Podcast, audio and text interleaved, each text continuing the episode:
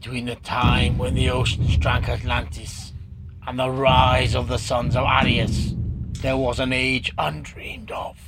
And unto this mass movement, destined to bear the jeweled crown of geekdom upon its troubled brow, it is we, mass movement's chroniclers, who alone can tell thee of its saga. Let us tell you of the days of geek adventure.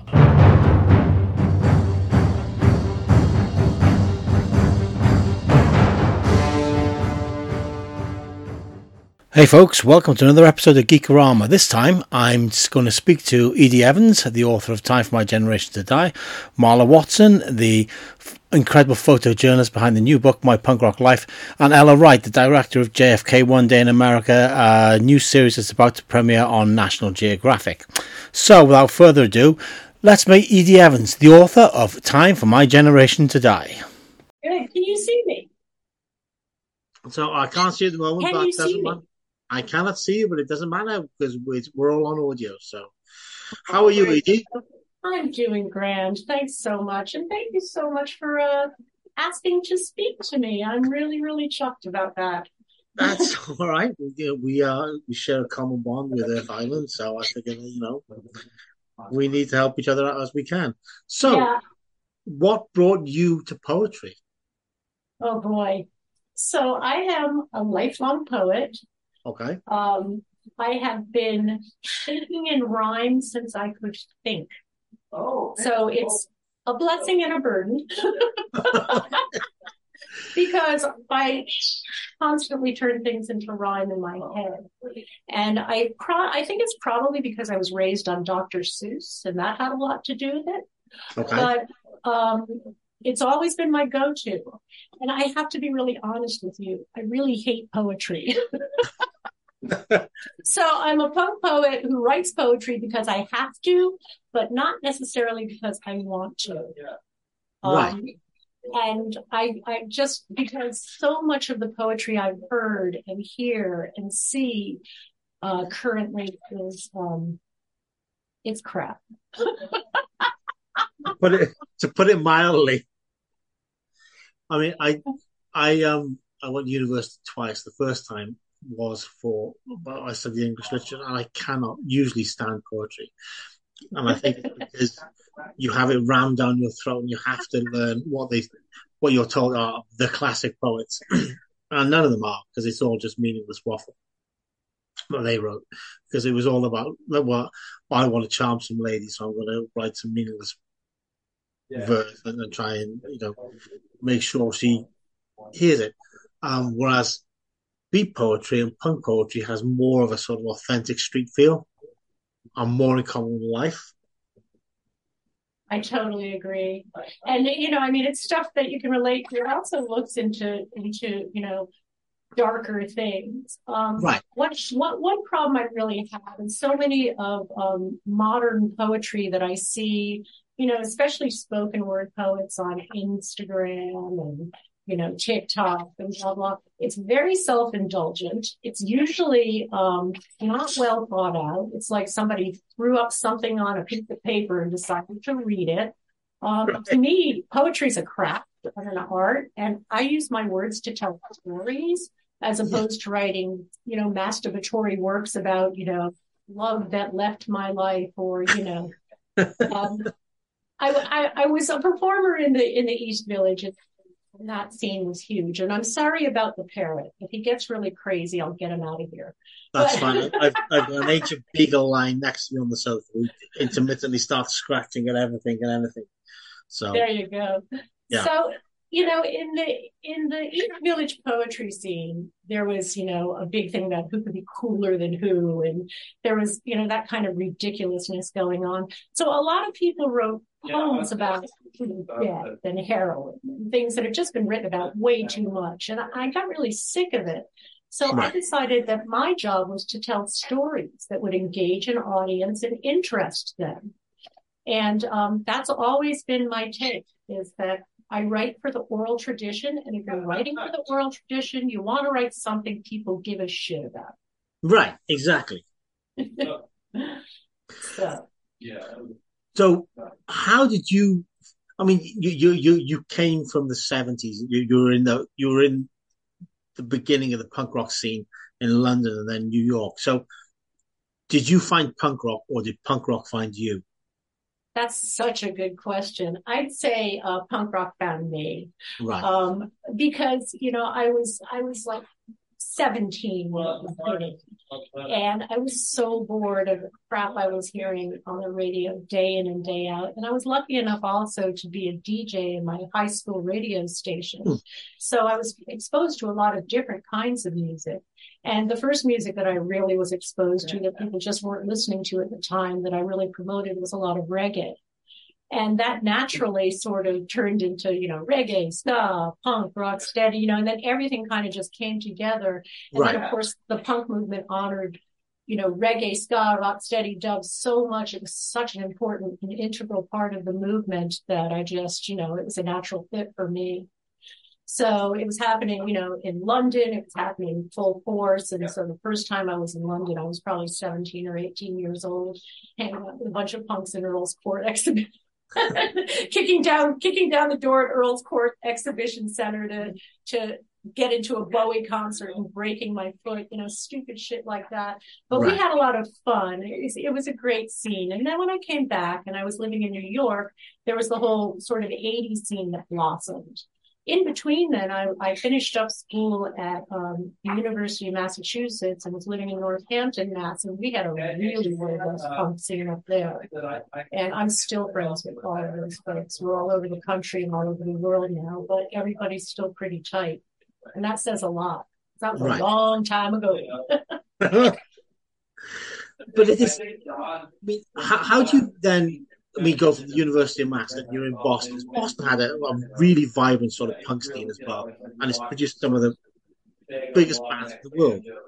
Um, you know, you've got like, in, well, not in the world, but within the scene. So you've got like Freeze, Gang Green, Jerry's SSD. I mean, they they're all notable exceptions came later on, but you know, so how do you move from Mass to New York and end up in the East Village? Well, so I was going to school in Massachusetts. and I wasn't from there. I was from the East Coast, but the logical place to go was New York City because, Right. um, you know, someone like me who wanted to pursue some form of creativity, and I wasn't sure what at the time. You know, I needed to be surrounded by that kind of vibrancy. And I also needed to be surrounded by like-minded people, and they were hard to find in the at that time, to be honest with you. Like, uh, you know, groups of punks were few and far between. In the cities was one thing, but in the burbs and in the smaller towns, it was a whole different story. And it was a time in your life where if you looked like you could get the shit beat out of you. And Yeah. forget about that. Because everybody can look every which way, and it's fantastic. I'm glad that that door opened. But I really think it was punk that opened that door. Masses, I do. But I mean, when when when I look at the sort of New Yorkers, like the late seventies, nearly, it always seems like an incredibly dangerous, vibrant place. So it was. um, you got like all the all the porno theaters next to you know um the the bus stations and, and the sort of um subway, and it just seemed terrifying. So Well, yeah.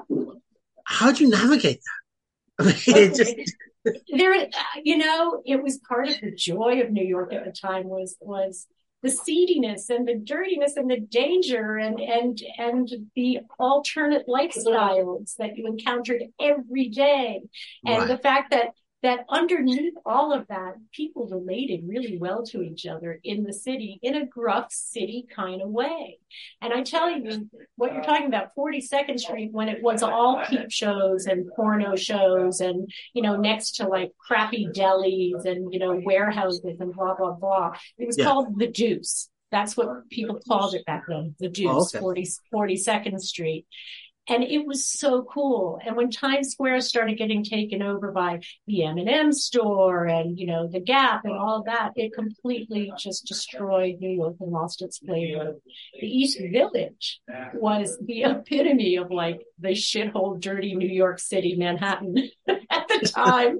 All stinky tenement buildings. It was all built on landfill, you know, all buildings were like the paint was crumbling. You knew you were breathing in asbestos. My building had a bullet hole in the front door in the glass, which was always kind of funny till they eventually replaced it. And um, Avenue B, right around the corner from me, was an open air drug supermarket then. So, like, literally, you'd walk around the corner and people didn't bother going into buildings. They just sat out on the sidewalks screaming what kind of heroin they had or what kind of dope they had or whatever, you know, and it, it was crazy. Like, it was an open air drug supermarket. Very dangerous. I lived across from Tompkins Square Park, which eventually got taken over by a whole shelter of super homeless people. And there was a big tent city there. And then there were riots there right across the street. So there was a lot going on, but all of that kind of created a, a, character of place and time that I don't think that art movement could have risen out of anything else but that. Right. So, I mean, no, kind of, kind of. This is fascinating to me. This is just, yeah. Well, it, it's cool because, you know, right next to shooting galleries were art galleries. And so, you know, you had people creating things out of, out of despair and craziness and danger and dirt, but also out of like finding the vibrancy and the love and the connectedness that went with that kind of group of people. The one thing a lot of people don't realize about punk rock is we had a lot of love and we had a lot of generosity of spirit. And when we found each other, it was always really cool because you'd recognize, you know, a similar soul. And you'd be like, I know you, even if I've never met you. And hey, what kind of art do you do? And what do you do? And who are you? And, and it was just this kind of commonality of spirit that was really appreciated. And even if you didn't like the person's art, because a lot of it was crap back in the day, I gotta say, like a lot of, you know, people were like breaking off dolls' heads and sticking them on a canvas and, you know, stuff like that. It was fun. It was its own genre. But you respected the fact that they did it, you know, and, and maybe they were trying to make a statement or maybe they weren't. It didn't matter. It was there and it was people were creating and that's what mattered. Like, I mean, it's just you're there at the advent of like Max Max's Kansas City and the, the, the start of the shows at CBG, and it's just you're part of this sort of living, breathing history. Yeah. You know, and your art contributes to that. So looking back, how does that make you feel knowing that you were part of it? You know, there's Blondie and there's television and there's the Talking Heads and then there's the advent of New York hardcore, and the Dead Boys are there, and the Bad Brains, and there you are, and you're part of this. You, are right in the heart of this. So, looking back again, um, as I say, looking back, how does it feel to know that you were part of essentially the beginning of punk rock? I'm so honored. That's how I feel. I feel like we made a massive contribution to culture um, and I think that we were we were real forerunners in in just breaking out in certain ways and in letting people actually express who they were and, and letting people be themselves and look how they wanted and dress how they wanted and, and and in some ways, not always to the betterment of mankind, behave how they wanted. but the bottom line is most of the people I knew were pretty righteous and they were really about their art and about their creativity and about promoting those kind of things. And to have been a part of that was really exciting and to like be able to have walked into CBGBs and see Joey Ramone there and just walk up to him and say, Joey, I love your music. And him saying, girl, here, I'm buying you a beer and sitting down and having a beer with Joey. And, you know, walking up St. Mark's Place and seeing Joey Ramone there because he lived on Irving Plaza right around the corner. So right. he was a stable there. He was there running into Mick Jones on St. Mark's Place. I mean, all these people, it was just this hub you know, Matt Dillon, Jim Jarmusch, Steve Buscemi, his brother Michael. I used to perform with his brother Michael. He had a kind of a comedy thing going. Um, and so it was just like this really interesting, eclectic mix of people that really wanted their voices to be heard and wanted people to question not only just what, how we're living and where we were living and why we were there and authority and all of those things, but I actually completely re-examine the way we looked at like, I mean, face it, people were coming out of like a Thatcher's Britain, which was so oppressive and dull and gray and horrible. And any like spark of color coming out of that was like, ooh, that's exciting. You know, because it was like the drabbest, grayest, most horrible fucking place to be. And Uh, one of my yeah. one of my poems in the book is called London Town, and I think it kind of sums up that era. Um, you know, and it's just about how nobody had any hope, and there weren't any jobs, and you know, it was just this awful friggin' time. So something had to give, and I think we were what gave. I mean, you're, talking about Thatcher's Britain because Thatcher that devastated the area we live in because um, she basically shut down all the mines, and we we, we are you know we live in a really working class mining based culture, um, and so there are generations of families who've never been able to find sort of stable employment since because there's the manufacturing base, the essentially the, the mining base was completely destroyed by Thatcher. It was just like, well, I don't care. You can riot for your, you can riot and you can do what you want. You can fight back, but nothing's going to change, and nothing does change. And it, it looks like, from what I can gather, it was the same in, in America with with Reagan's eighties. You know, it's just like the rich will prosper at the expense of the poor. Absolutely. And you know, it's just, it's just nice to know that there were people fighting back then, and then seeing this this. Yeah. So, yeah, I think- the title of your book, "Time for My Generation to Die," is it literal?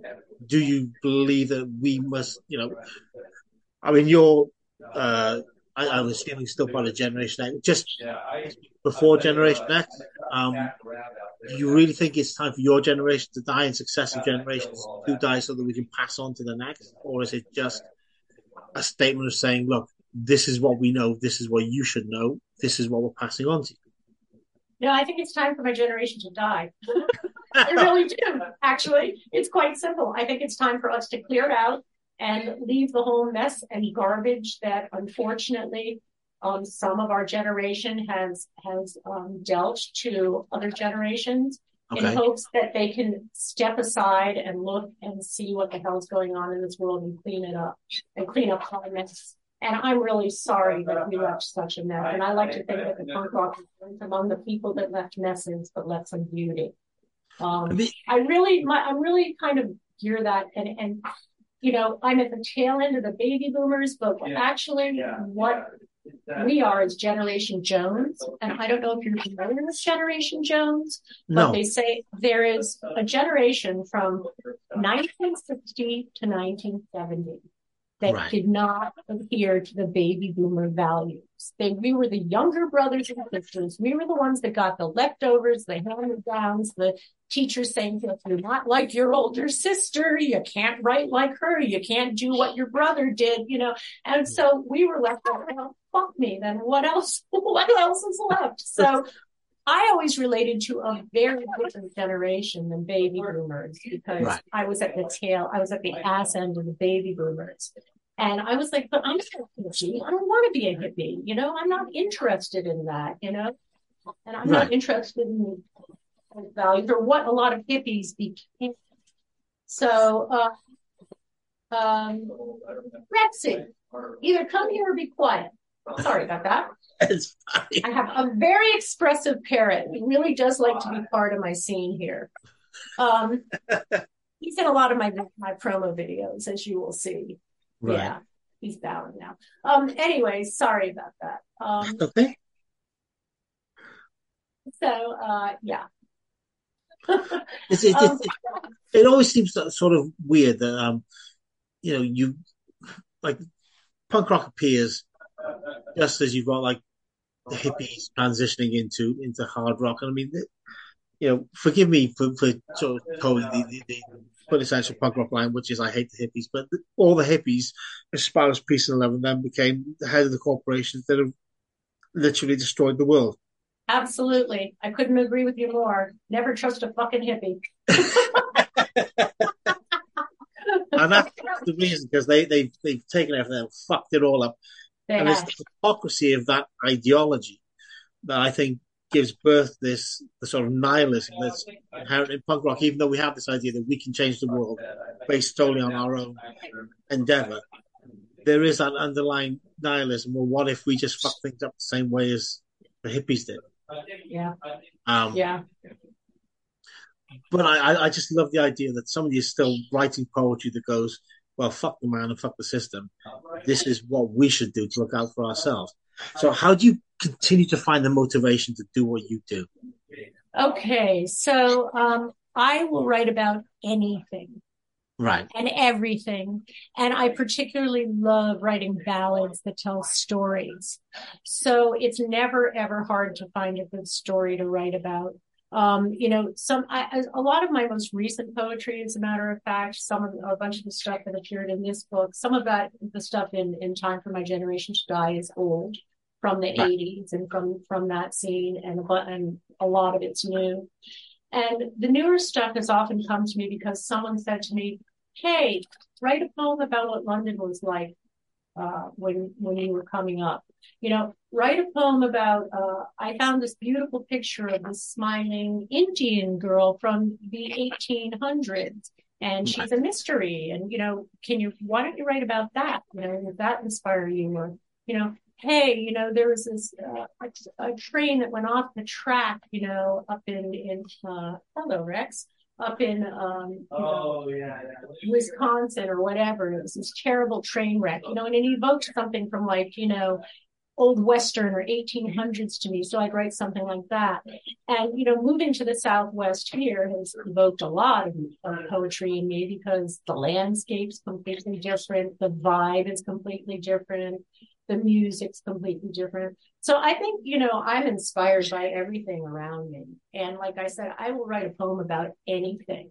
I've had friends say, like a, a friend of mine, um, who's actually in, in England said to me, yeah, you can write a poem about anything. He goes, okay, here you go.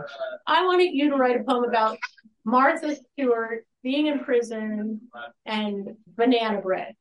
So Like, you're on so I ended up writing one of my pieces is called, you know, um, it's about Martha Stewart writing, uh, baking banana bread in the pen and wanting to give it to Snoop, but you know, the guard just won't let her bake that damn bread because she can't have access to an oven. So or knives, uh, I guess that's called paradox in the penitentiary. and um, you know, so uh, like throw it at me, you know, I'll write a poem about it. And then people have asked me, you know, specifically, hey, you know, this really touched my soul. Can you write a poem about this? I'm like, sure. So, and then I write revenge poetry too. Sometimes I write some revenge poetry for people who are, you know, only if they really deserve it. Like they had to do something really, really bad, you know. So um, you know, I do that. But um, right now, also, I do a lot of children's books and writing for children. So um, right now, I'm working with my partner on a book. Eventually, we're going to publish. We have lots of lizards in our yard that we have trained and hand tamed.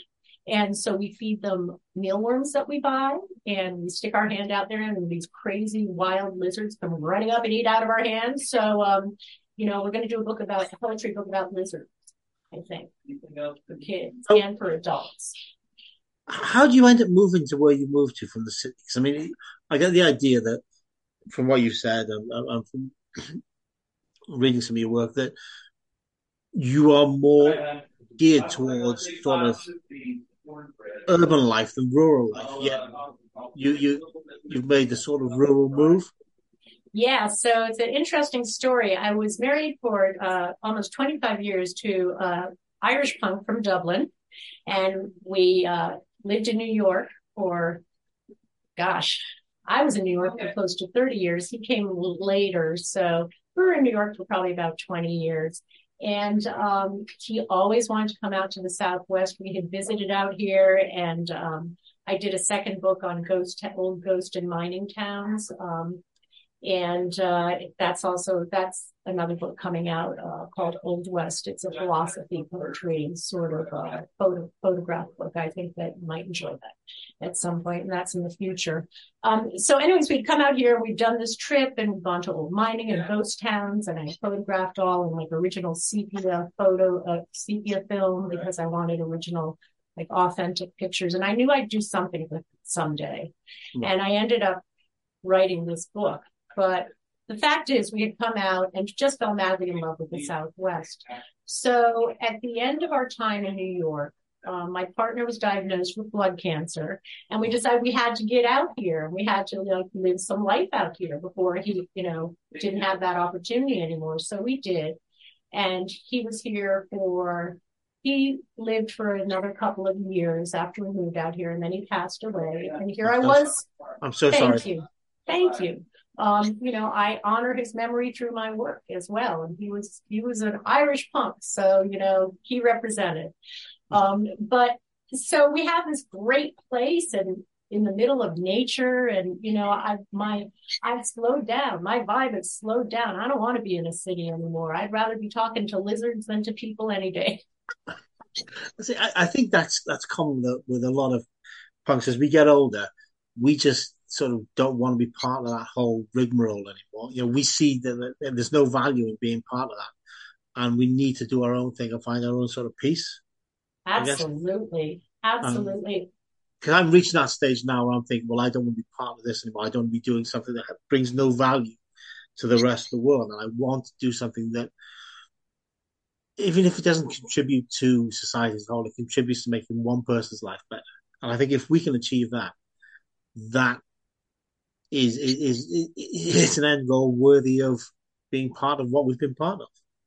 Yeah, I couldn't agree with you more. I mean, I've been really lucky to meet some of my idols, and I always thought the same, you know, that here Yeah. here are people that inspired like not just so many people, but inspired new ideas and inspired love and, and inspired so many things.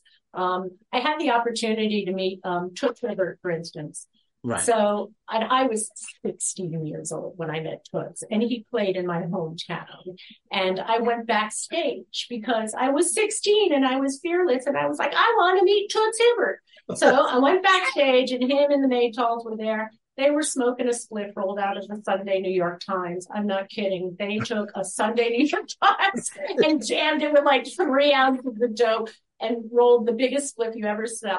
So I sat there and tried to smoke a spliff with them, which was a joke because I could hardly care hold the thing. It was so heavy. And, you know, I handed him a rose and he was such a gentleman. And He said, this is such a beautiful rose and you're such a beautiful young lady. And why don't you stay for the second concert on me? He was doing two shows that night. Right. So I stayed for the second concert. And that's the kind of thing you could do back then. You could meet your people, you know, you weren't Yeah. like, you know, a Swifty where, you know, your idol's a billion miles away and you have no chance, you know, like I met Joe Strummer twice. I handed Joe Strummer a, a, bunch of my poetry backstage once and said, I hope you like this. And he was like, thank you so much. I doubt he ever read it, but he thanked me. Those oh. kind of things made a big difference, you know? I mean, I was fortunate enough to meet Joe once, and it's just like that's one of the defining moments in life when you meet someone like Joe.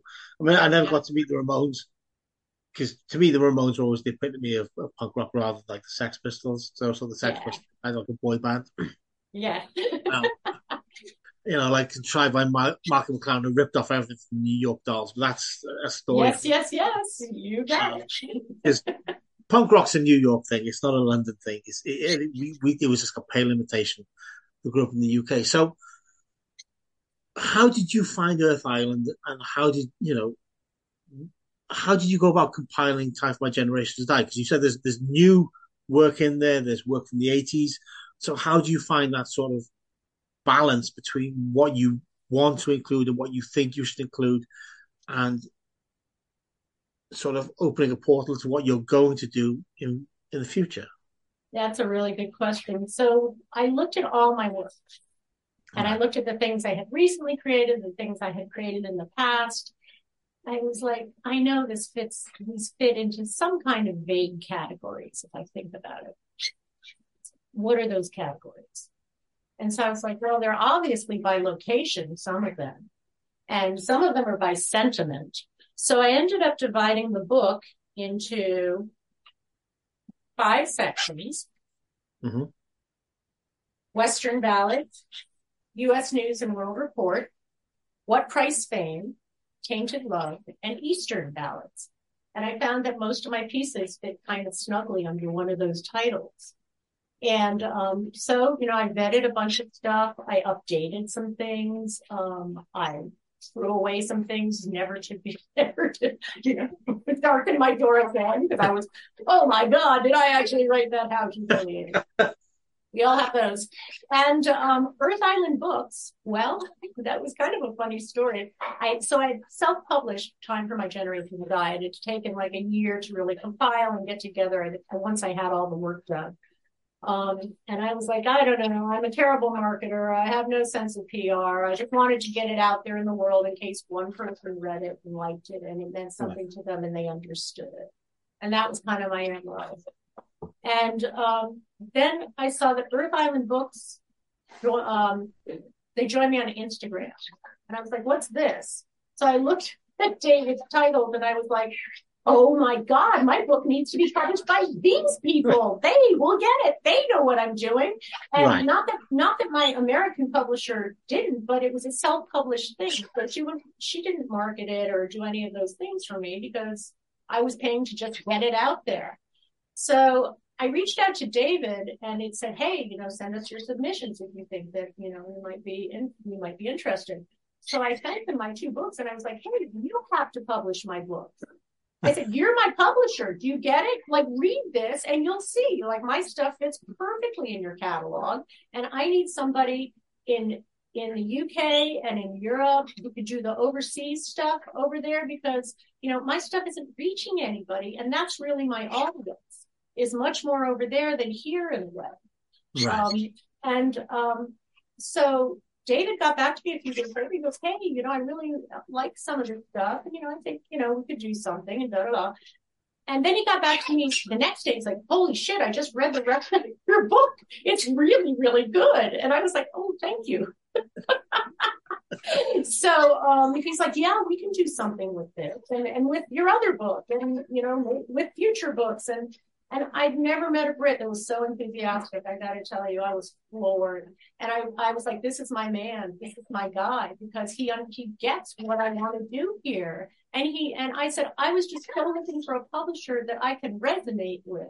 I don't right. want to put, you know, I'm not, look, and I sent him this email and I was, and it was like, why did a Coyote throwing money up in the air saying, rich, rich, we're going to be rich, rich, rich. And I was like, my poetry's going to make us rich, rich, rich, you know, because like poetry will always make people rich, right? Oh, absolutely. Like, same as, same as, you know, punk rock infusion wild makes people. exactly. I am, I'm a living testament to that. So yeah. Exactly. you know, my partner's a musician and he's a professional musician. I said, ha, I got one up on you. You think you got it bad? I'm a poet.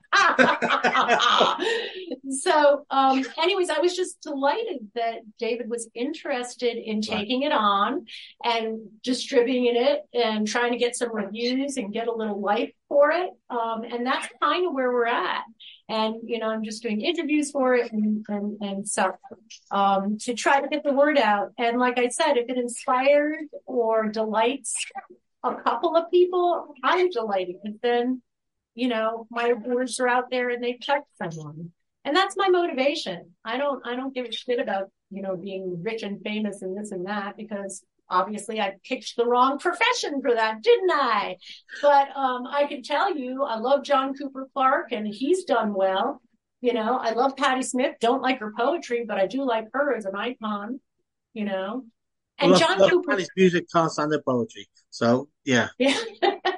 and you know, John Cooper Clarke's another one. Like he's just amazing to me. And I was lucky enough to meet him backstage at a at a gig in New York where I was when I was going to uni up there. And um he was such a sweetheart. Whoops, sorry, my bird has decided to run across my keyboard. Um, he was such a sweetheart, and I went backstage to meet him. Again, we can go backstage to meet your heroes, right? Anytime you wanted. And uh, the first thing he said to me was like, "How the hell did you understand a word I was saying?" Because he has such a thick Yorkshire accent. But I had lived in York, so I, I understood what he was saying. So I told him that. And he's like, "And where are you from?" I said, "Oh, I'm from the New York." And he's like, "Oh my God!" And he's like, "Have you ever been to CBGB's world?" And I said, Oh, hell yeah. It's like you got to ask the cockroaches to move over so you can take a seat there. And he busted out laughing. He thought that was the funniest thing he had ever heard. And I didn't even think it was that funny, but he laughed and laughed and laughed and laughed and laughed. And then he invited me and my friend Maggie out for a drink, but we couldn't go for some stupid ass reason. Like, there's been a reason good enough to not go drinking with Clarke, but there you have it. Um, so, you know, it was just, gosh, you know, I, it just makes me so happy when people like that can succeed. And he really is the voice of, of that generation of poets and he's a good one too. And the thing I love about him, which I try to infuse in my own poetry, is his sense of humor, having a sense of humor about himself. Well, that's, I mean, I, one of the things that I will say about your poetry is that I don't like poetry very much, but I like what you do. So, um, that just stands a testament to what you do, I think, as well. from my point. Thank you. Thank you so much. I guess we're coming to the end of our time. Um, so, E.D., it has been an absolute pleasure to talk to you. And hopefully, at some point, we'll cross paths properly as uh, we're sort of spiritual or spiritual writers on the same path with Earth Island. So, I think so, and I, I, really am looking forward to to buying and reading your books. I was checking them out, and boy, some they sound incredible. I'm really excited about those too. Well, so uh, thank you. Know. I'll get David to send them to you. So yeah, that that would be fantastic. I'm really excited. But either way, I'll buy them. I'll, I'll support you because they really look cool. And uh, you know, you can get Time for My Generation to Die at Earth Island Books by E.D. Evans. And um, you know, always open to talking or chatting with anybody if you're curious to know more about my process or my life or anything in general you know, I, I, I like to talk. So there you go. And I like to talk to you, Tim. This is lovely. I'm so appreciative. It has been an absolute pleasure, and I hope we can do it again soon. Me too. Take good care of yourself, okay? You too. Okay. Bye bye. Thank you. Bye bye. Thanks. Bye. Bye. And that was E.D. Evans. Uh, next up, we have Marla Watson, who was a photojournalist during the formative years of the LA punk scene between 1981 and 1984. She captured a vibrant moment in history through her photographs, and Earth Island just published a book called My Punk Rock Life, which documents this period of time. Um, and includes a lot of Marla's more incredible photographs, and it is a wonderful testament to a time in a lot of our lives that we wish we'd been in uh, you know, every punk rocker wishes they'd been in LA between 1980 and 84. Marla was there. She captured the scene in all of its glory, and it's all included in my her latest book, My Punk Rock Life. Um, I thoroughly recommend you check it out. And because that, I thought I'd catch up with Marla and talk to her all about it. And so, without further ado, here is Marla Watson. How are you? I'm good. How are you? Oh, just fine. So your book, My Life in Punk Rock. My life punk no, rock. my punk rock life. My punk rock life. Sorry, I have all over the place. There, it's Friday. Um, wow, that's all I can say. Um, I don't know if you've read our review of it, but it kind of I did. Um, summed up everything we. I thought it was just an absolute pleasure to read. So, how how did it take forty years for this book to come out? Oh, um, well, uh, I, I didn't have the skills to, to put a book out 40 years. First of all, I was a teenager. So, yeah. um, and then I didn't have the skills or technology to put it out. And I, I'm glad that I waited till there was technology because it seems like the right time. Right. So was it something that was on your mind for a long time, you knowing that you had this collection of photographs, this this massive time capsule from from the scene history. Was it something you always intended to do, or was it something you thought about later on? You know, did you did you always think at some point I'm going to have to compile all these photos into a book? Yeah, I did. I've been talking about it for like thirty years. okay. I had the title. I've had the title for like 30 years, but you know, you you have to work. You have a You're kid. Right. You know, all the things life goes. You know, now I'm an empty nester. My husband and I are empty nesters, and I have a full time job. But then, you know, COVID happened, so I had the evenings and weekends because there's nothing to do, and I didn't want to watch TV, so I started working on the book.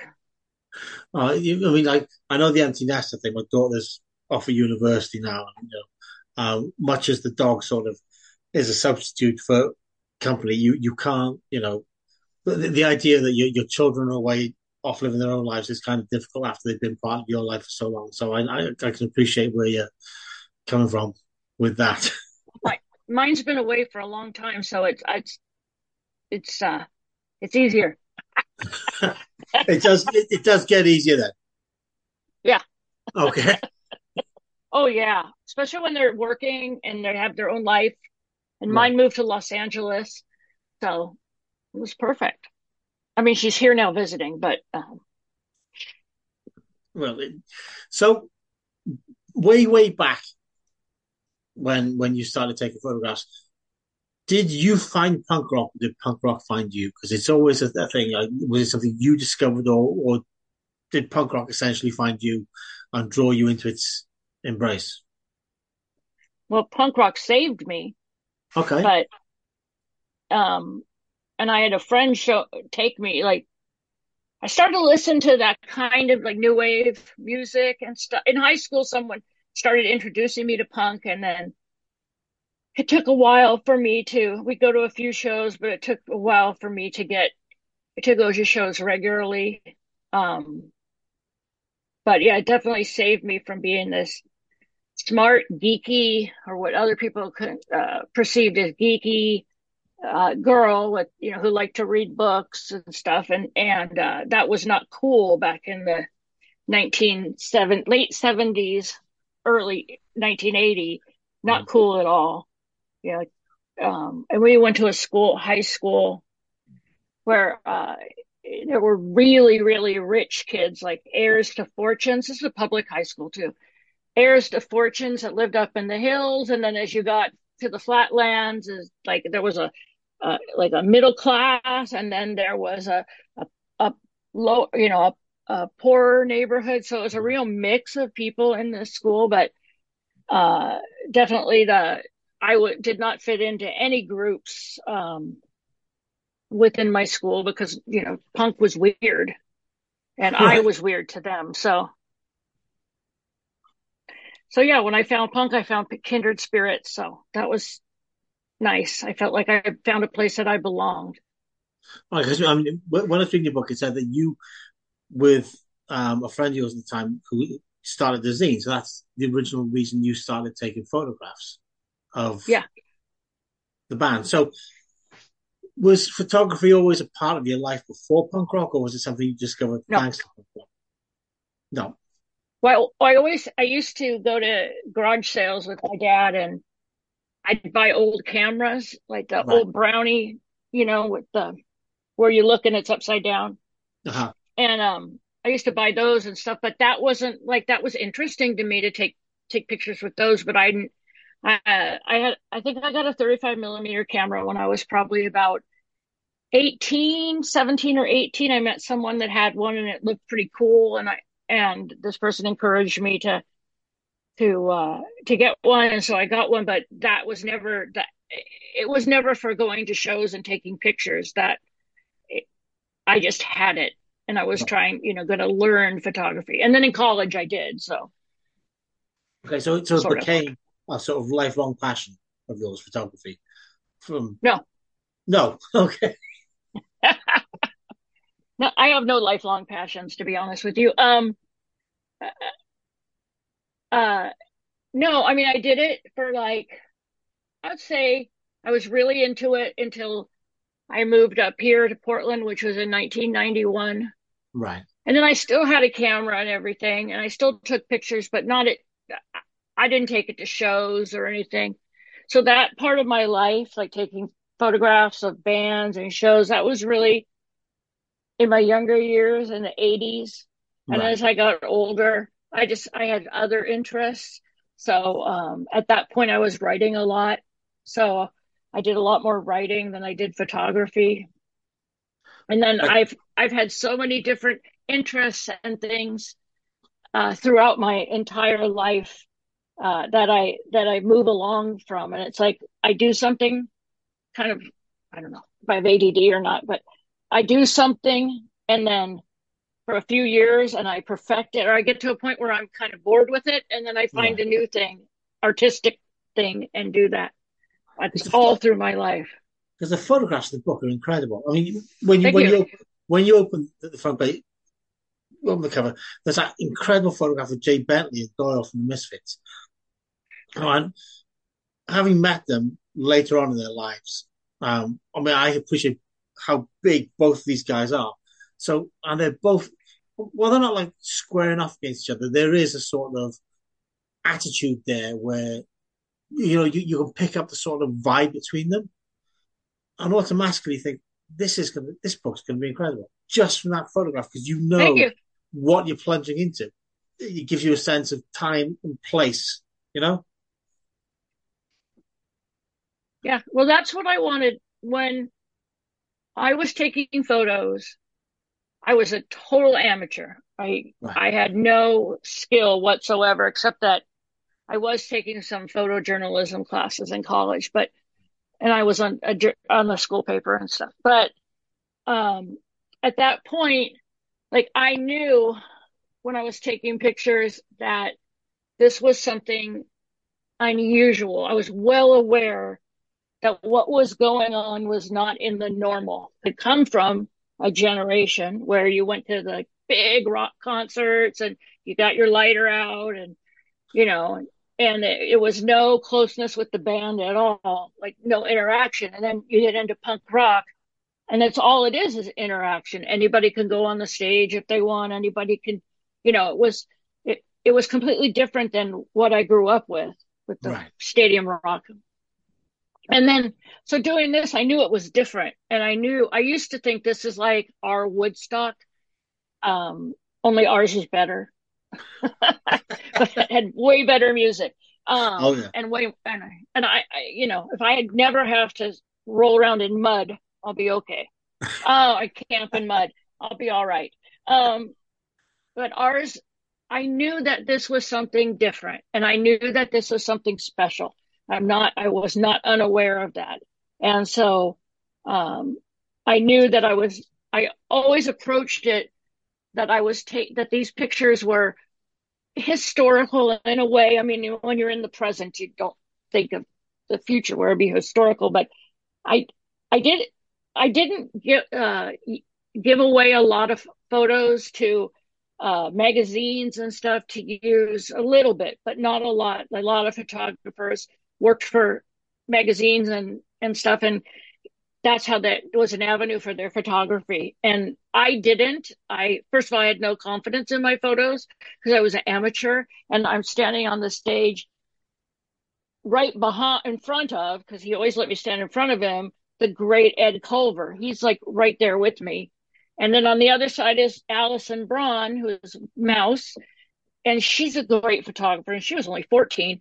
She's a great photographer, and she's shooting for Flipside, and Ed's shooting for Flipside and every record cover, you know, from every LA hardcore band. And here's little old me that comes up there with a Pentax K1000. It doesn't, you know, uh, and I start taking pictures and, uh, I didn't think I did. I mean, you're standing like Ed's so tall. Ed is tall, tall, Right. tall man.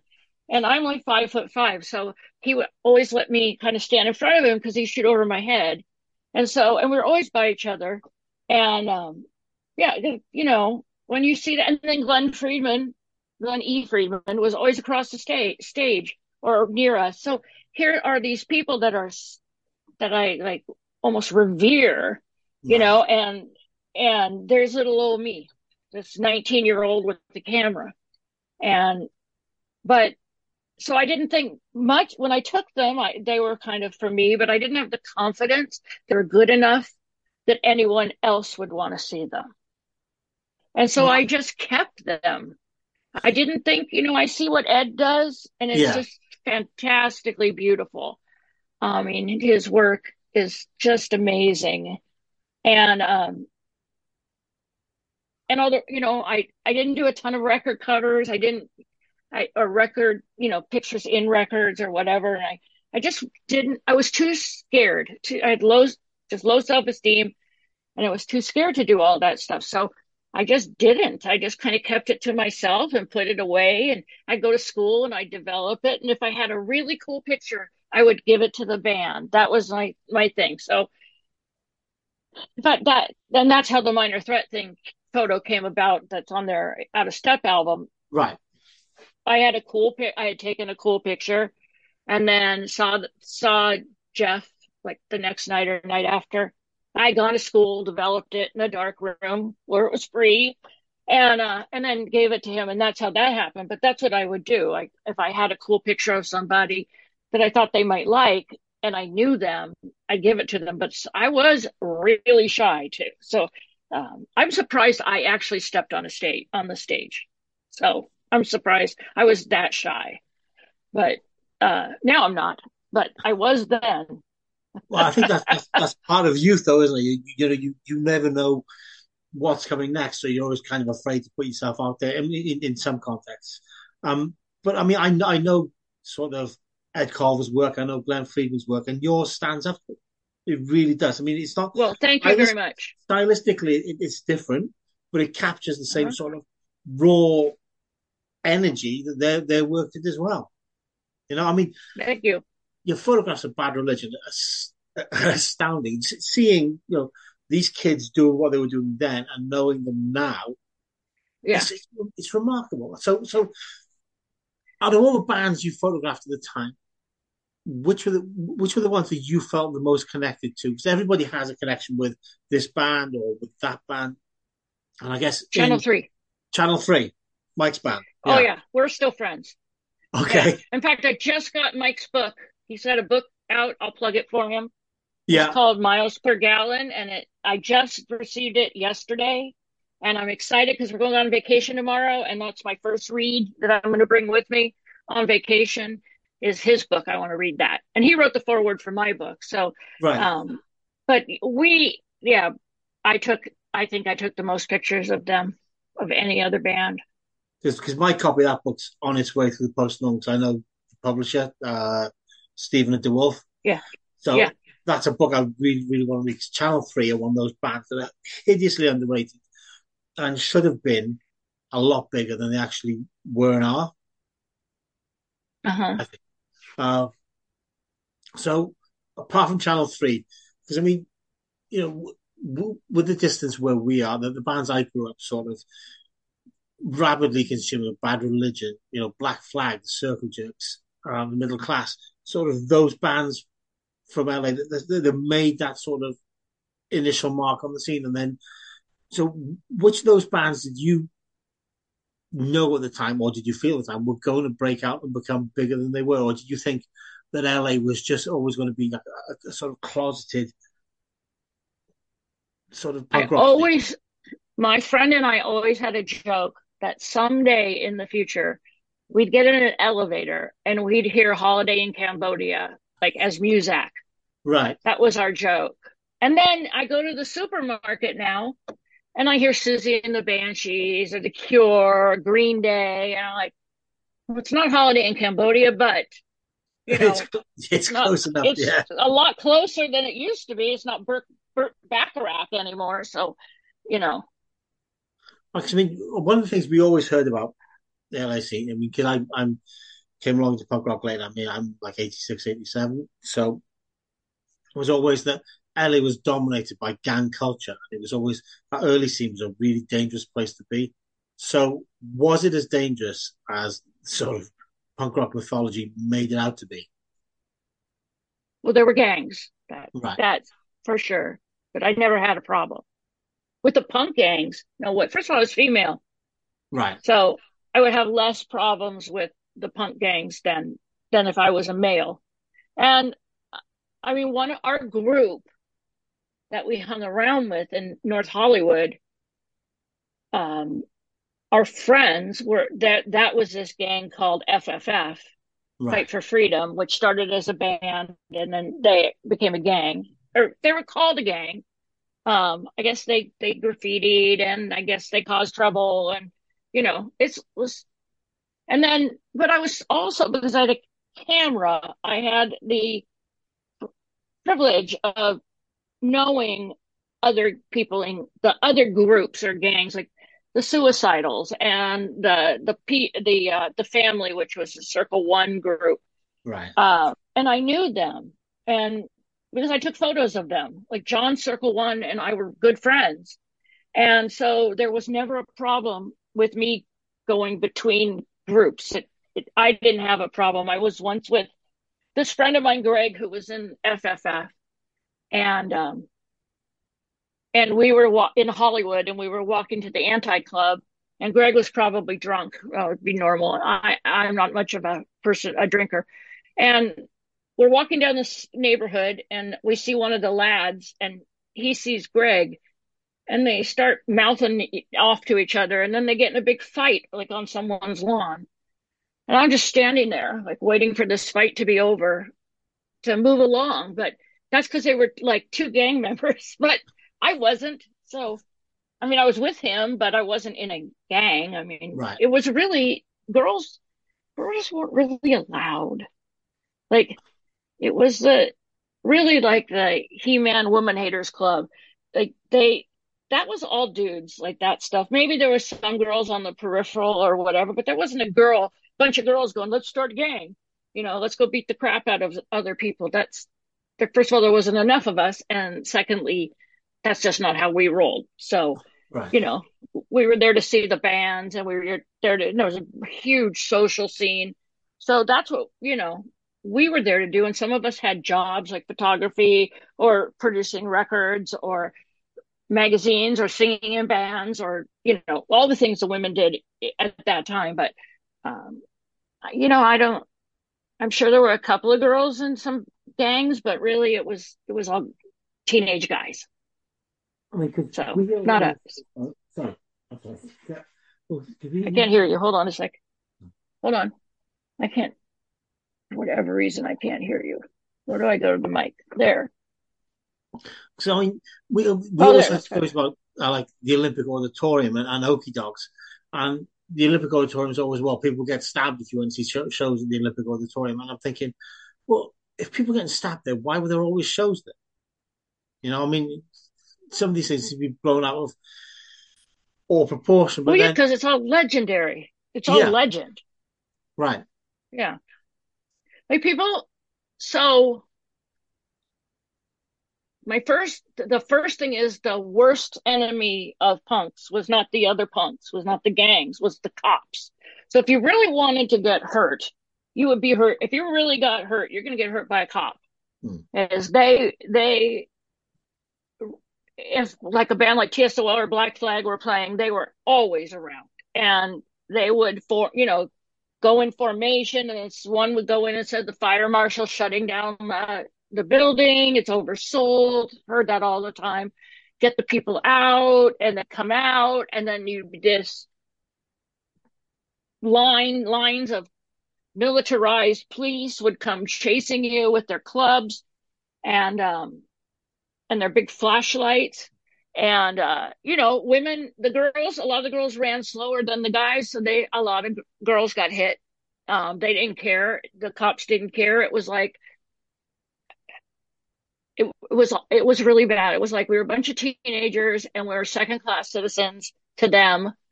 And um they really had no regard for us at all. We were weird. And so and of course there was always some fucking idiots that were throwing bottles at the cops or setting like I remember it was Christmas time and there was some big riot in Hollywood and it was after Christmas and some of the punks went and got the the old people put their Christmas trees out by the garbage and on the curb and people they went and got some of the Christmas trees and put them in the middle of Hollywood Boulevard and set them on fire. Um, that you know that might not have been the smartest move in front of a you know riot squad, but they certainly LAPD were brutal, just absolutely brutal. So number one enemy of the cops of the punks in LA was the cops. I right, would be more worried about them. Sometimes shows, you know, uh, neighbors didn't really like punks. They, they- we were, you know, you look at it now and you see people with green hair or mohawks or whatever, that whatever their thing is.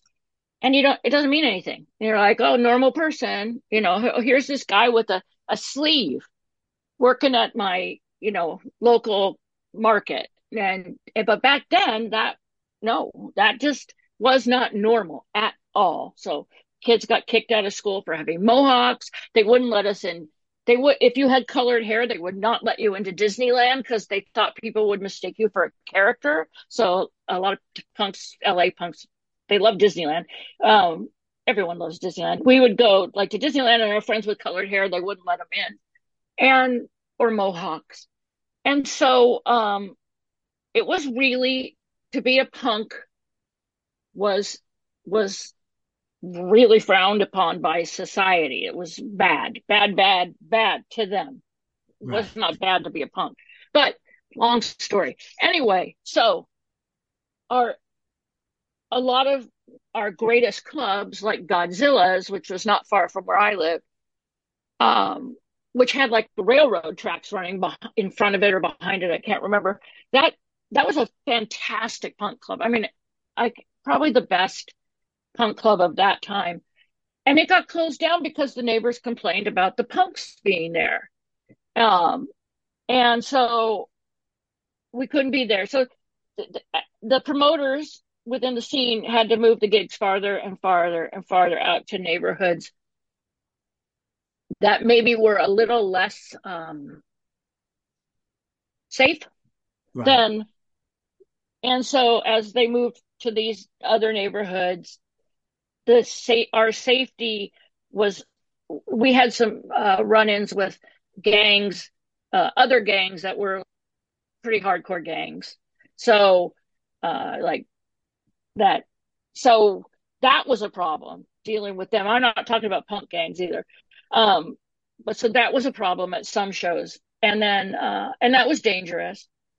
And, you know, I guess people got, I don't know anyone who got stabbed, but there's always rumors of people getting stabbed. Um, uh, you know, I think, I don't know, maybe. I don't, I mean, I, I wouldn't doubt it. I know that like the FFF guys that years after I was out of the scene, there, there was a stabbing. Um, and I knew it got really violent towards like 84, 85. It started to get super violent. And that's when I left. It was too violent for me. And, um, and I liked a good amount of violence, but not like that.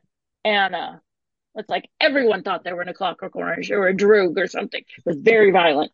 And, um, and then so, uh, um, I know then it, that there might have been stabbings and that kind of stuff at that point. And I don't know before that because I, I didn't witness it. I never, I went to Okie Dogs. I never felt unsafe. Right. I went to the Olympic to- Auditorium. I never felt unsafe. Um, so there are other places that I felt unsafe, but not at those two places. So I mean, was Okie Dogs like the place where everybody gathered, uh, as as Yeah. Lex says? So yeah. Did you, Yeah, was was yeah. was there a reason why? I'm just. It's always puzzling me. Why why this hot dog restaurant, this this essentially this hot dog stand restaurant became like. Do you know what an Okie dog is? No. Okay, I'm going to explain it to you. Your people are going to, in England, are going to be like, what? Anyway, it's a tortilla, and they put two hot dogs in the middle of it, and then they put chili and cheese. Oh, and then they put in pastrami, and they roll it up like a burrito, and it's huge, and it's called an okey dog. Um, if you ate that at my age now, you'd probably have a heart attack after you ate it, but or vomit. But that's what an okey dog was. Most they had really good chili cheese fries, so that's what we would have. But anyway, so everyone would hang out at Okey Dogs, right. and it was just kind of a gathering place. It was in a, it was in Hollywood, and we were and a lot of shows were in Hollywood, and so um, people came to Hollywood a lot, and so that was just sort of a place that people would go after a show. And remember, there's shows going on all over the place. There's not just like one show. You could go to a show every night of the week back then and see a punk band. So, but on the so after the show, you'd gather, and that's where people would come with their flyers because we didn't have cell phones or internet or anything. Right. And so people would show up with their flyers and, oh, my band's playing next week. My band's playing here. My band's playing here.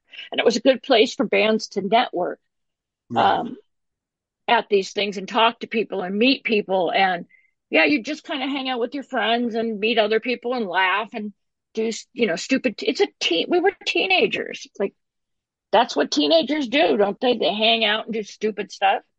Um, at least we had punk rock and we were not getting pregnant. You know? Well, there is that. Yeah. we had So- that.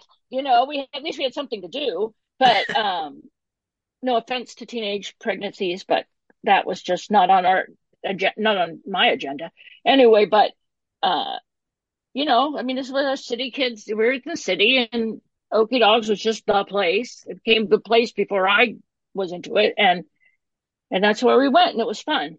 It was really fun to hang out there after a show and So, I see mean- what was going on. I mean, you you mentioned that you left the scene like 84, Cut that teenage pregnant out.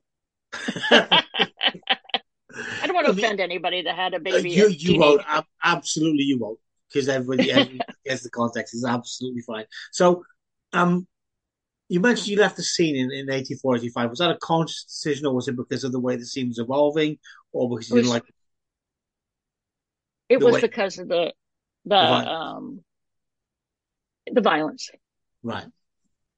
So and you- also I was ev- I was evolving. okay, I was evolving personally. My musical taste, although I love punk rock, I always love punk rock. I listen to it all the time. My musical taste in the 80s, you know, the 80s were an amazing time for music. And from punk rock all the way through, there was so much going on in music that was so different and interesting.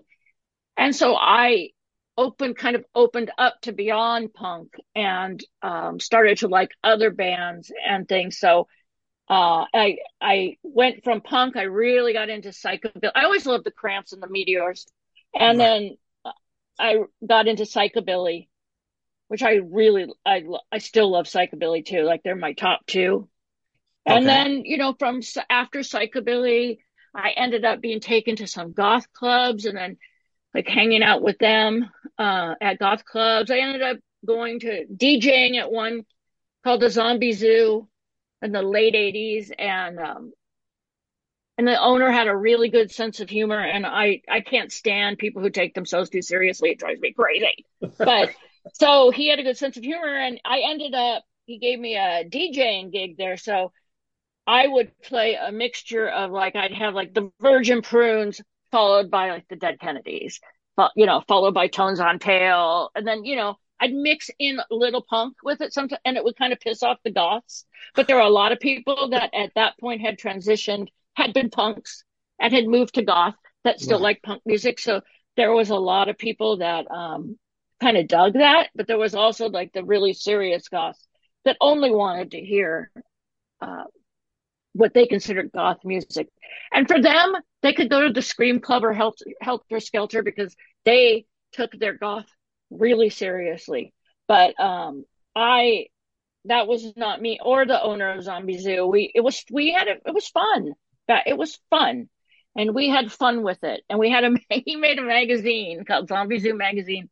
And I also wrote, I wrote a lot and I, and I, and I was a photographer, but, um, anyway, so he had this magazine, and so he and he had a he's a great sense of humor. So he um one one issue I did and it was uh, Mother's Day issue, and I did an article on I don't know if you know the band Haunted Garage, but uh, the singer Ricky Flyswatter, I did a, a, a, a art an interview with his mother. And Right. took pictures in her apartment with him with his um, props and everything.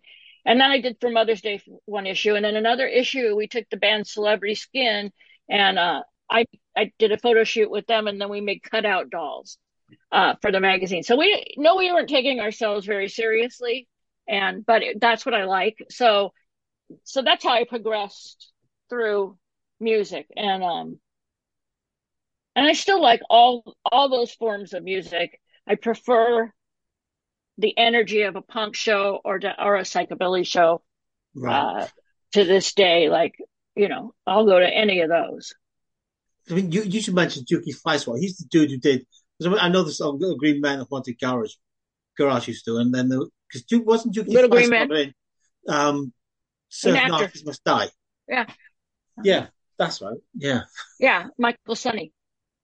I right. So- managed them for a little while, okay, just a little while. We did a tour to San Francisco, but um, yeah. So I mean, I like I said, I can't stick with one thing very long.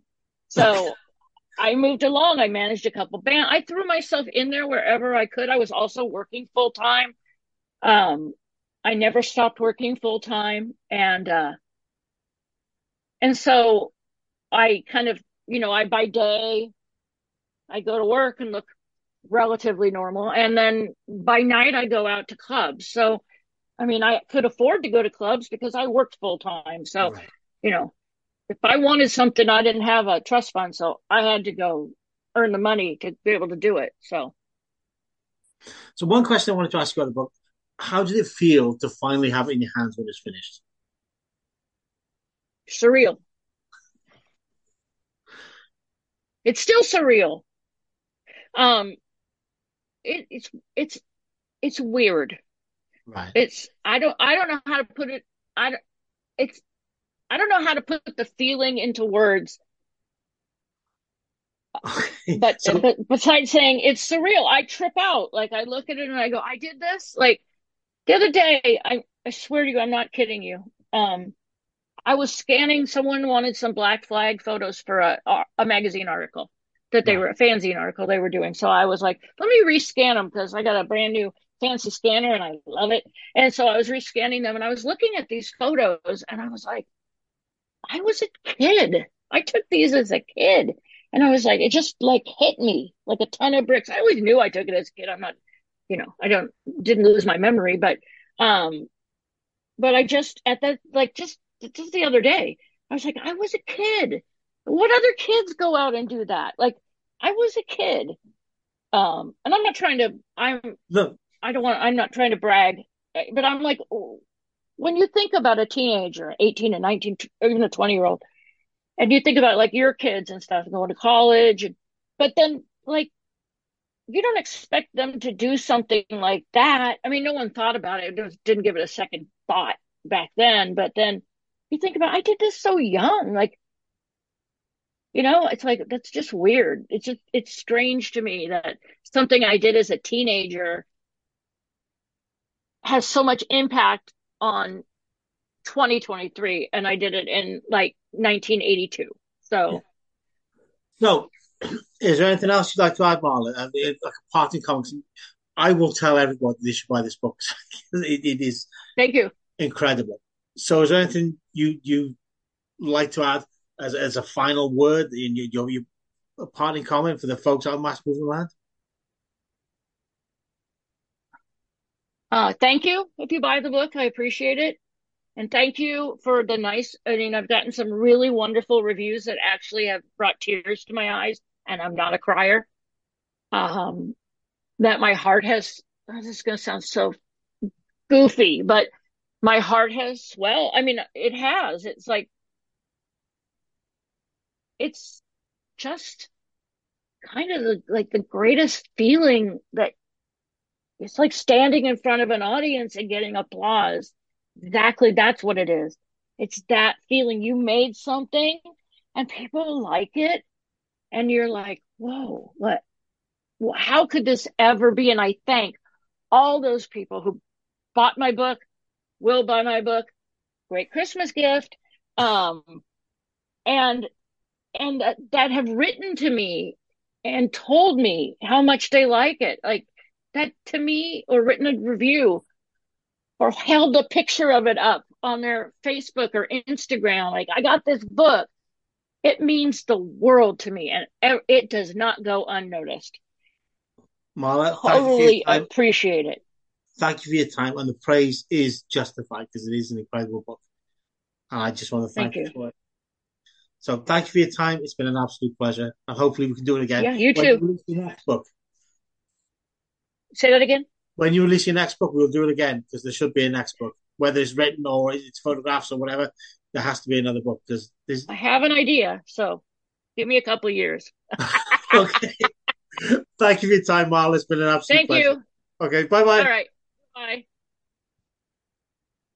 That was Marla Watson talking about her new book, My Punk Rock Life. Um, and lastly but not leastly, I recently got to speak to Ella Wright, the director of JFK One Day in America, a new series that's about to air on National Geographic.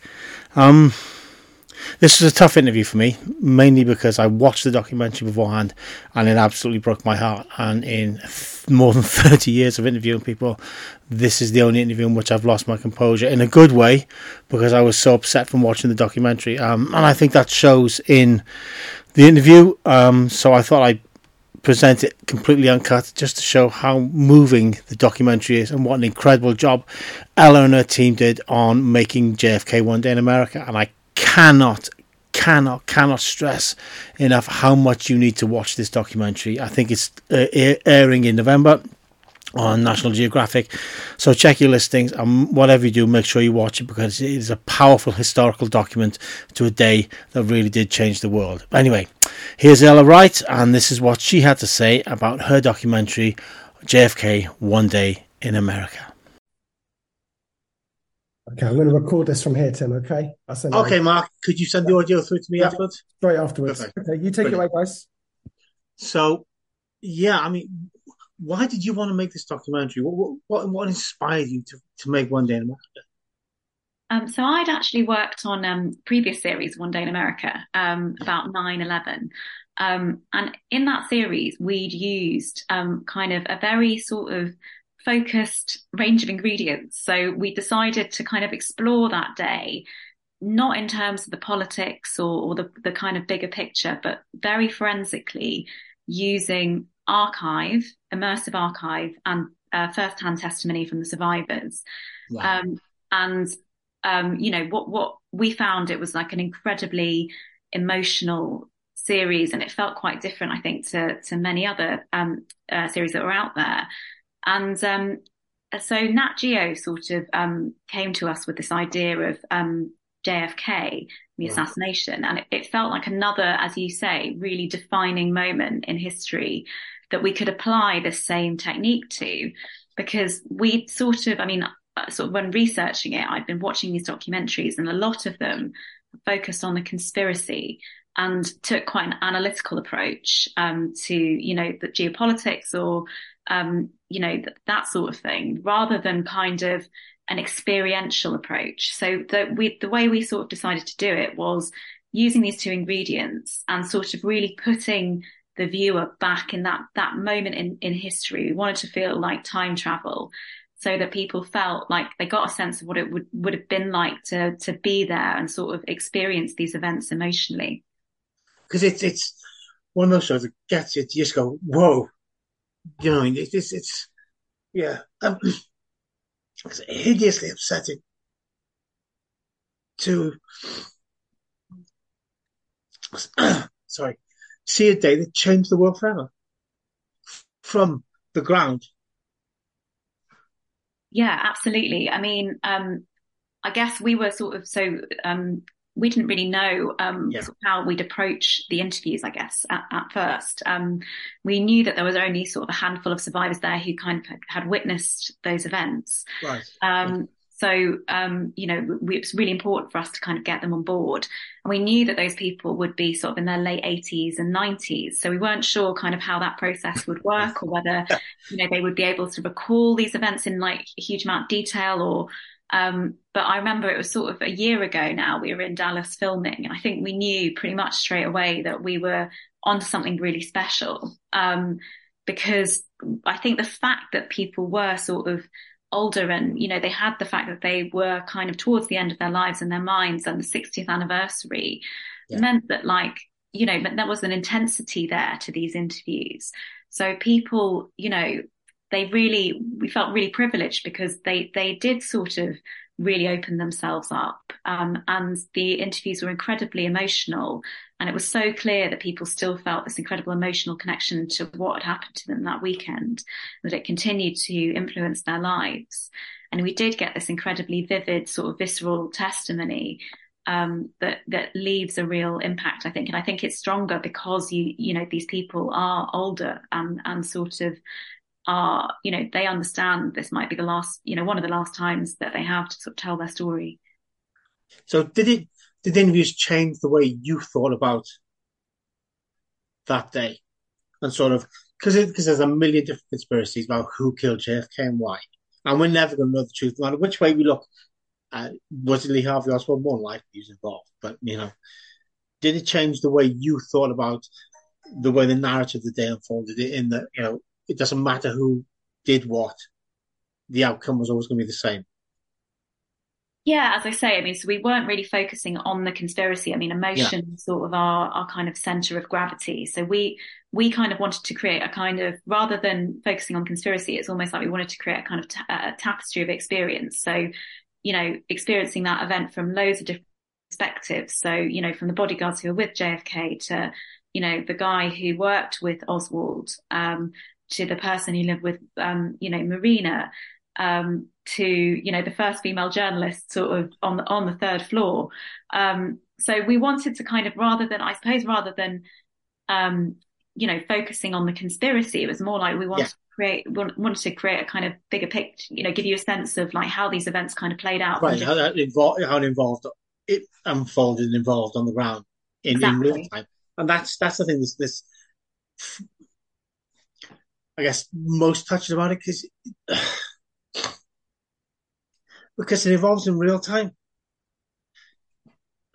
Yeah, it's. I mean, it, it's. I think it's one of those. It's one of the first sort of rolling news events. I think we were so um, fortunate that like almost every sort of twist and turn of the story actually was captured on camera. So when you know, from the moment that uh, Jackie and JFK sort of touched down in Dallas, you know, they are hundreds of cameras there, like both amateur and, and news people. Right. And then, you know, it's like every single moment of the story really unfolds on camera, you know, from the search for the book depository to Oswald being brought in to like Oswald's murder kind of playing out, um, on camera. Um, so yeah, I mean, we, it, it's sort of, it's one of those defining uh, sort of media stories as well, I guess. Um, uh, but yeah, it was amazing to see, to sort of have that sort of wealth of material really. And it was sort of, for us, it was more like, we don't want to use this like wallpaper. We want to kind of create narrative scenes from that material and kind of put the viewer kind of really in, in that moment. Right. But as a historical sort of oversight of the day, it's, it's incredible. It's just, you don't get that sort of information from the news. Oh, sorry book is it's just so moving. It's just thank you hits you in the chest, and you're like, oh. Oh, thank you so much. Um, yeah, I mean, that was sort of, I mean, our aim really was to kind of, to, to kind of really capture the emotions of that day. Um, and so we, and we wanted that to sort of work on different levels. So, you know, in terms of like what JFK meant for America, um, uh, but also, you know, him him as a man, a husband, and a father, and and the tragedy that unfolded for the family and Jackie. Um, you know, I think her story was one of the things that really stood out for me, and I was, you know, incredibly moved to kind of hear about her bravery um, and the way she sort of held herself um, throughout the course of these events. Yeah. Because it's you watch a man die on television, essentially and it's a man who could have changed the world. But that was taken because, for whatever reason, um, and just seeing the faces of the people you're talking to as they, wow. Yeah, I mean, I think JFK, I mean, uh, I guess JFK, the symbol, the political symbol, the symbol of hope yeah. as well, was something really that I think you know we needed to kind of capture in the film as well. So we did need a tiny bit of context at the top in in order to sort of explain why he was sort of so significant. And you know. I'm always really moved when I watch that footage of um, those people standing around the car outside the Rockefeller Center. And you know the the young African American girl being interviewed, you just really get a sense of like um, just how much he meant to people. No Vietnam if it wasn't if he hadn't died. Yeah. You, know, you just think world the world would be exponentially different. And seeing first-hand accounts of that day makes you realize what we lost, I guess. Yeah, I mean, we certainly, it was really, I think it was so important for us to kind of get across just how much he meant. Um, you know, he's obviously, and he's a global, he was a global symbol as well. So, you know, um, it was sort of, you know, someone who wasn't just important to America, but, you know, right. all across the world. So what did you personally take away from the experience? Because because it must have been heart It was. I think. I think it was just for me. It was sort of just um, just understanding how much that that weekend meant to people. Um, and sort of, I think I felt incredibly privileged there to sort of witness these people telling us their stories. I mean, there's very little I, I needed to do really as as a director. People were incredibly, you know, incredibly open with us, and sort of they just took took us back there, took us back in time, and shared. Were very open and sort of shared with us you know, not only how it felt to be there, but sort of, as, as you say, sort of the impact that these events sort of had on their lives, like Paul Landis and Clint Hill, you still get a sense that, you know, that these guys carry a huge amount with them, um, from their experiences that day. So the, the one day in America series, it, I'm, I'm supposed to with after 9-11 and JFK, is it going to become, is there going to be a, a follow part? Are you going to do another installment? There are some other installments coming up. Um, I don't know if I'm allowed to say anything though. okay, they're sort of NDA signed, signed on the dotted line. Um, the man in black coats will turn up to yeah. So, did did the idea when Nat Geo posed the idea to you? Was it one you automatically took to, or thought I I definitely want to do this, or it, was it one you had to take time to pause and reflect on before you actually did it? Oh, for me, it was kind of it was a no brainer. Um, right. I think it was just, I think, as I say, I'd sort of grown up, I, you know, I'd grown up with my parents talking about it as just this moment, you know, they knew where they were at that, at, at that kind of moment in time. Um, and I think, you know, and all their friends said the same thing. So it was something that, you know, I was intrigued by and I wanted to know more about. Um, and obviously, you know, Jackie and JFK, they are they look like movie stars. They are these local icons. And so, you know, I, I think just to sort of to learn more about them and to learn more about the significance of of that weekend and how events unfolded, um, you know, it just seemed like um, an amazing opportunity and challenge. Right. So, how has, I mean, you know how I feel the reception to the show been from your perspective? Sorry, I missed that. How, how's the you know how I feel about it, but how's the reception to the show been? So, critical response been? Is it everything you hoped it would be? Is it less than you hoped it would be, or is it? Well, we've maybe? been um, so we haven't actually gone to air yet, um, yeah. uh, but we have no, been... there's, there's you know people who you've spoken to about who've seen it, the show. Ah. Um, well, so far the reception's been great. Um, we've been nominated for three Critics' Choice Awards, which is fantastic. Um, and um, so, yes, all the contributors who have seen it have been uh, incredibly enthusiastic. Um, I was I was in America doing some press with Peggy Simpson, who um, was um, a female journalist for the AP, who witnessed the Oswald assassination, um, and she was sort of saying that you know for her it was it was both incredibly it was it was incredibly moving basically and it stirred in her all those emotions that that she'd felt during that weekend. Um, and it just she sort of said it just it brought it all back. Um, and so i think for for me that sort of is is the aim really. Um, you know we want it to feel we want people to kind of get a sense of those emotions and really feel what it was like to be there. Um, so i'm you know very very happy that the people who we did interview are sort of happy with the final product. So, how do you feel about the final product? Uh, I'm very proud of it. um, as, as, you should be. As you should be. So. Thank you very much. Well, I guess Mark's popped back up, so that's about our time for today. Um, it's lovely speaking with you. It's an absolute pleasure, Ellen. Thank you. Thank, you so much. Thanks a lot, Tim. I'll send you. Right, cheers, Mark. Okay, thank you. thank you. Bye bye. Bye bye bye bye. Let me just end this. Hang on a sec. Stop. Well, that's about it for this time, folks. Um, as ever, I hope you enjoyed the show and hopefully you'll tune in next time. So until then, uh, ta ta.